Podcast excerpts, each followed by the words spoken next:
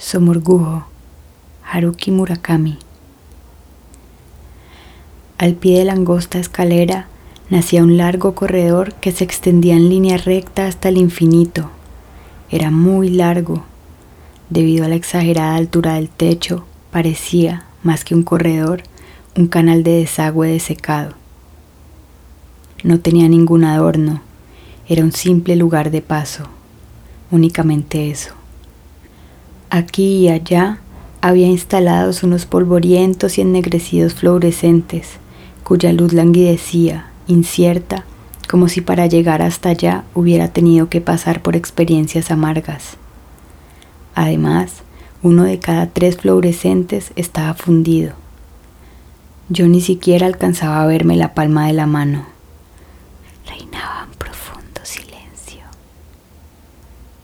Solo se oían las pisadas extrañamente monótonas de la suela de goma de mis zapatillas de deporte sobre el suelo de hormigón.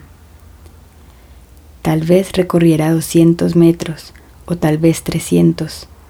No, que va, al menos recorrí un kilómetro. Me limitaba a dar un paso tras otro, sin pensar en nada.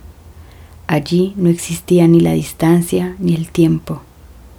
Acabé perdiendo la noción de que avanzaba, aunque sin duda seguía hacia adelante.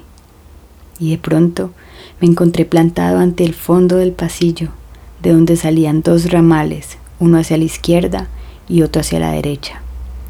El fondo del pasillo. Me saqué del bolsillo de la americana una arrugada postal y la releí despacio. Tú sigue recto por el pasillo. Al fondo encontrarás una puerta. Eso ponía en la postal.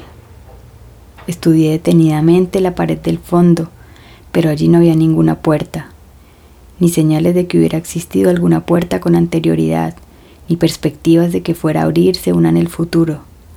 Solo había una pared de hormigón desnuda, sin nada que mostrar, aparte de las características específicas que tienen de por sí las paredes de hormigón.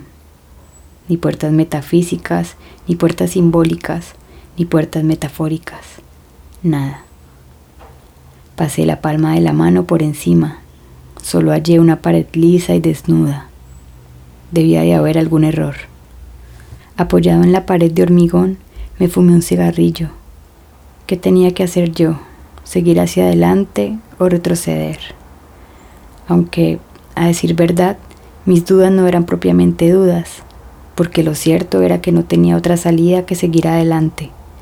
Estaba más que harto de mi vida miserable, harto de los plazos, de la asignación a mi exmujer, de mi pequeño apartamento, de las cucarachas en la bañera, del metro a las horas punta, harto de todo. Por fin había encontrado un buen trabajo, cómodo y con un sueldo que hacía saltar los ojos fuera de las órbitas, dos pagas extra anuales, unas largas vacaciones de verano no iba a darme por vencido a la primera solo porque no podía hallar una puerta. Si no la encontraba en ese momento, iría donde fuera necesario hasta que apareciera. Me saqué una moneda de diez yenes del bolsillo, la arrojé al aire y la recogí con el dorso de la mano. Cara. Tomé el ramal de la derecha. El corredor giraba dos veces a la derecha, una a la izquierda, bajaba diez peldaños y volví a girar a la derecha. El aire era tan frío que parecía gelatina de café y poseía una densidad extraña. Pensé en mi paga, pensé en una agradable oficina con aire acondicionado. Era bueno tener un trabajo. Apreté el paso y avancé, más y más, por el pasillo. Pronto vislumbré una puerta a lo lejos. Vista desde aquella distancia parecía un sello desgastado por el uso, pero conforme iba acercándome fue adquiriendo la apariencia de una puerta, hasta que finalmente me encontré ante ella. Tras carraspear una vez, llamé con suavidad a la puerta. Di un paso hacia atrás y esperé una respuesta. Pasaron 15 segundos, pero no sucedió nada. Volví a llamar, esta vez un poco más fuerte, y retrocedí otro paso. Tampoco sucedió nada. A mi alrededor, el aire empezó a condensarse lentamente. presa de la inquietud, me disponía a dar un paso hacia adelante y llamar por tercera vez, cuando la puerta se abrió sin hacer ruido. Se abrió con una naturalidad absoluta, como empujada por una ráfaga de viento, aunque, por supuesto, no se había abierto sola. Se oyó el chasquido del interruptor de la luz y un hombre apareció ante mis ojos. El hombre debía tener unos 25 años y era unos 5 centímetros más bajo que yo. El agua aún le goteaba del pelo recién lavado y su cuerpo desnudo estaba envuelto en un albornoz de color marrón. Tenía las piernas sorprendentemente blancas y debía de calzar un 35 de pie. Las facciones de su rostro eran tan poco pronunciadas como las de un álbum de prácticas de dibujo, pero las comisuras de los labios se le curvaban ligeramente en una sonrisa de disculpa. No parecía mala persona. Perdone, pero es que estaba en el baño, ¿sabe? dijo el hombre. ¿En el baño? pregunté, y en un acto reflejo miré mi reloj de pulsera. Son las normas. Aquí tenemos que bañarnos siempre después del almuerzo. Ah, comprendo, dije. ¿En qué puedo servirle? Me saqué la postal del bolsillo y se la entregué. El hombre la sujetó con las puntas de los dedos para no mojarla y la leyó varias veces. Me he retrasado cinco minutos, lo siento, me disculpé yo. El hombre leyó la postal asintiendo y luego me la devolvió. Así que va a trabajar usted aquí. Sí, en efecto. No sabía que hubieran contratado a un nuevo empleado. En fin, voy a anunciarle a mi superior. Mi trabajo consiste únicamente en abrir la puerta y anunciar a la gente. Muchas gracias. Por cierto, ¿podría darme la contraseña? La contraseña, repuse yo. ¿No la conoce? Desconcertado, sacudí la cabeza. No recuerdo que me hayan hablado de ella. Vaya por Dios. Tengo órdenes estrictas de mi superior de no dejar pasar a nadie que desconozca la contraseña. Era la primera noticia que tenía de que existiera una contraseña. Volví a sacar la postal del bolsillo, pero efectivamente no se mencionaba nada al respecto. Debió habérselo olvidado, dije. Las indicaciones para llegar hasta aquí tampoco eran exactas. En fin, ¿puede usted anunciarme su superior? Creo que si lo hace, todo se aclarará. Me han contratado para trabajar aquí a partir de hoy y su superior debe saberlo. Anúncieme, se lo ruego. No, imposible. Para ello se necesita la contraseña dijo él haciendo ademán de buscarse un paquete de tabaco en el bolsillo, pero el albornoz no tenía bolsillos, por desgracia. Le ofrecí un cigarrillo de los míos y le prendí fuego con el encendedor. Oh, muchísimas gracias. Veamos. Así que no se acuerde usted de nada que pudiera ser una contraseña. Una pregunta inútil. ¿Cómo se me iba a ocurrir de repente una contraseña que no había habido ni visto jamás? Sacudí la cabeza. No piense que me gusta crearle dificultades, pero los superiores, sabe, tienen sus propias ideas. Usted me comprende, ¿verdad? Yo no sé cómo es mi superior, jamás lo he visto, pero a ese tipo de personas les gusta tener a los demás en un puño. Por favor, no se lo tome como algo personal. No, claro que no. ¿Sabe? El tipo que estaba aquí antes que yo se compadeció de uno que había olvidado la contraseña, y a pesar de ello lo anunció. ¿Y sabe qué ocurrió? Pues que lo despidieron. Despido inmediato. Un mañana no hace falta que vengas y a la calle. Y como usted sabrá, hoy en día es muy difícil encontrar trabajo. Asentí. Oiga, ¿y una pista? ¿No podría darme usted alguna pista? Todavía apoyado en la pared, el hombre expulsó al aire el humo del cigarrillo. Eso también está prohibido pasaría con una pista pequeñita. Si por una casualidad lo descubrieran, me habría metido en un buen lío, ¿sabe usted? Yo me callaré, y usted también. No veo cómo podrían enterarse, dije. Para mí, aquel asunto revestía una gran importancia. No pensaba claudicar a la primera. Tras dudar unos instantes, el hombre me cuchicheó en voz muy baja. Mire usted, es una sola palabra y es algo que tiene que ver con el agua. Cabe en la palma de la mano, pero no se come. Ahora me tocaba a mí pensar. ¿Y por qué letra empieza? Por la S, dijo. Salitre, aventuré. No, dijo él. Tiene dos más. ¿Dos más qué? Dos oportunidades más. Si falla, se acabó.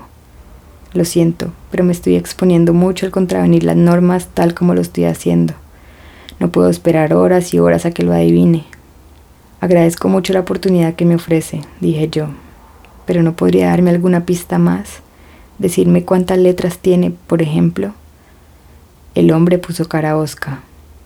A este paso va a acabar pidiéndome que le cante de plano. ¿Cómo se le ocurre a usted eso? exclamé. No, claro que no. Me conformo con que me diga cuántas letras tiene. Nueve, respondió él suspirando con resignación. Lo que me decía mi padre. Dale a alguien la mano y te acabará cogiendo el brazo. Lo siento muchísimo, de veras, me disculpé. Vale, ahí va.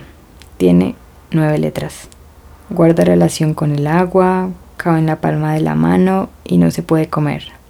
Exacto y empieza por S y tiene nueve letras. Sí. Me estrujé los sesos. Somorgujo, dije. Oiga, que los somorgujos se comen. ¿De veras? Yo diría que sí. Claro que muy buenos no creo que estén, aventuró él, no muy convencido. Y además no caben en la palma de la mano.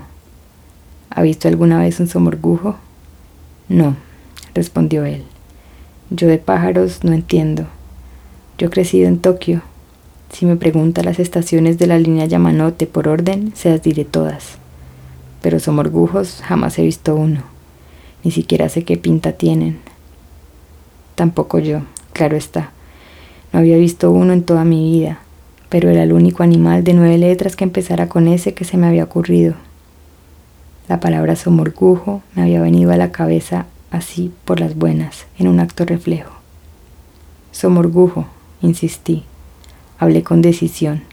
Los somorgujos de un palmo saben tan horrorosamente mal que ni siquiera los perros se los comen.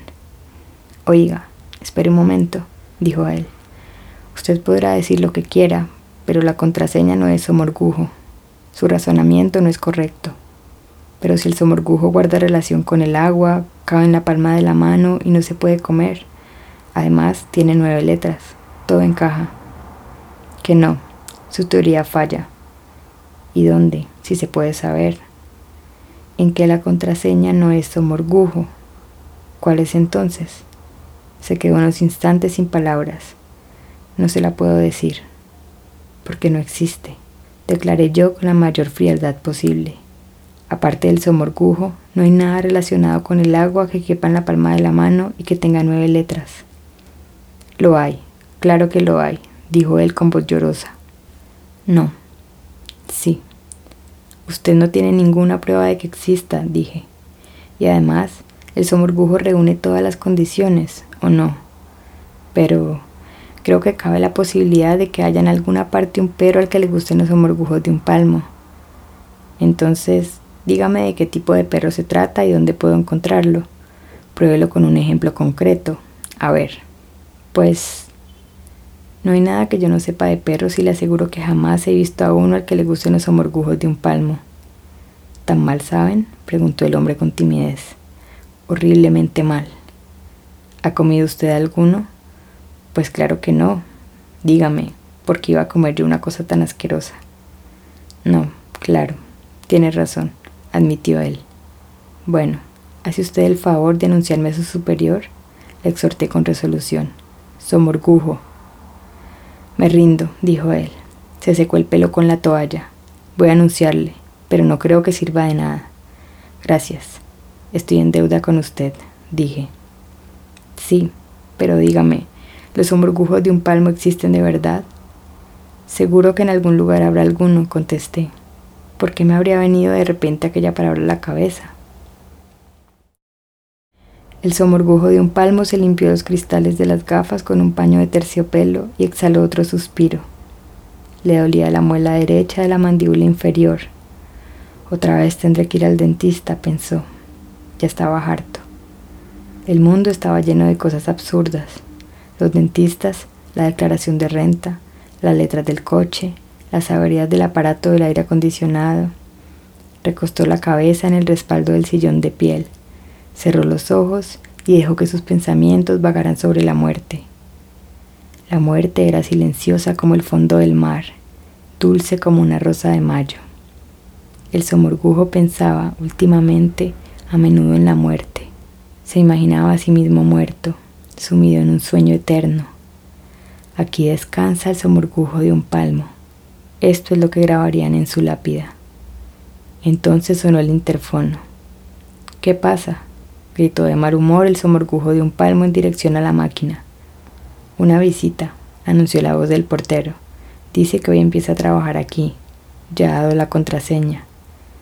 El somorgujo de un palmo frunció el entrecejo y miró el reloj de pulsera. Llega 15 minutos tarde.